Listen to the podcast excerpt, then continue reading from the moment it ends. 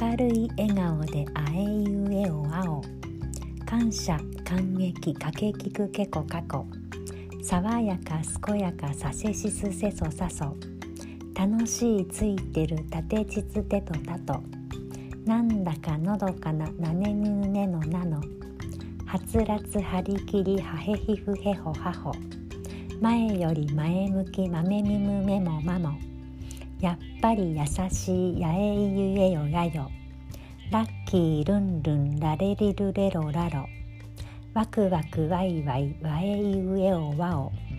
頑張れガッツだガゲギグゲゴガゴようこそ一から始める今日このラジオです。今日お伝えしたい一から始めるは発酵あんこ作りです。私はホットクックの1リットルのものを使っています。まず小豆を買ってきてそれをざるで洗います。その後お鍋の内鍋に入れまして、70度で1時間。その後1時間経ったら一度蓋を開けて様子を見てまたそのまま1時間かけます。でそのまま冷まします。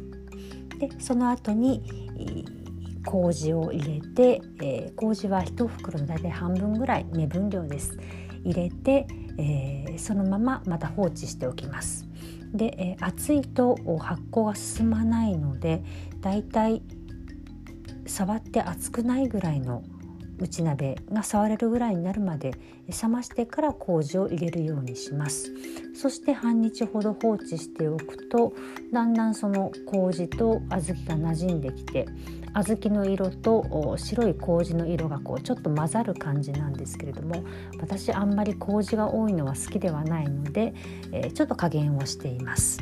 そしてよく発酵小豆を作る人はお砂糖なしでも甘いって言うんですけれども私はちょっと甘さが欲しいのでお砂糖を大さじ1杯ぐらい入れています。それを冷めた時によくお砂糖を入れてからかき混ぜるとあのすぐに味が馴染んでくるので比較的甘さを感じやすいです。ああと言い忘れたんですけれどもよくお豆を煮る時にあのお豆が隠れるぐらいお水を入れるというふうに書いてあるものが多いんですけれども私あのぐずぐず煮たお豆ってあまり好きではなくてどちらかというと小豆も、え濡れ甘納豆がちょっと潰れたぐらいの感じが好きなのでお豆、え1袋入れたらお水はだいたい1カップぐらい 180cc から 200cc ぐらいだいたいですね割と少ないお水の量でお豆茹でています。でそうするとあんことして出来上がった時もあんこっていう感じよりもなんか豆を煮豆の感じで汁のない煮豆といった感じで私はその方が好きなのであのそんな感じで作っています。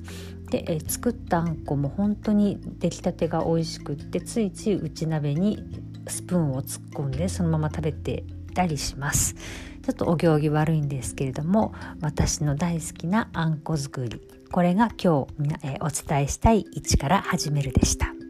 それではまた明日。ごきげんよう。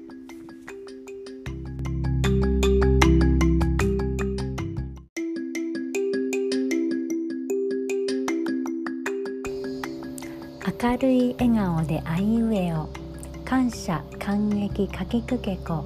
爽やか健やかさしすせそ。楽しいついてる立ちつてと。なんだかのどかな何ぬねの。はつらつはりきりはひふへほ。前より前向きまみむめも。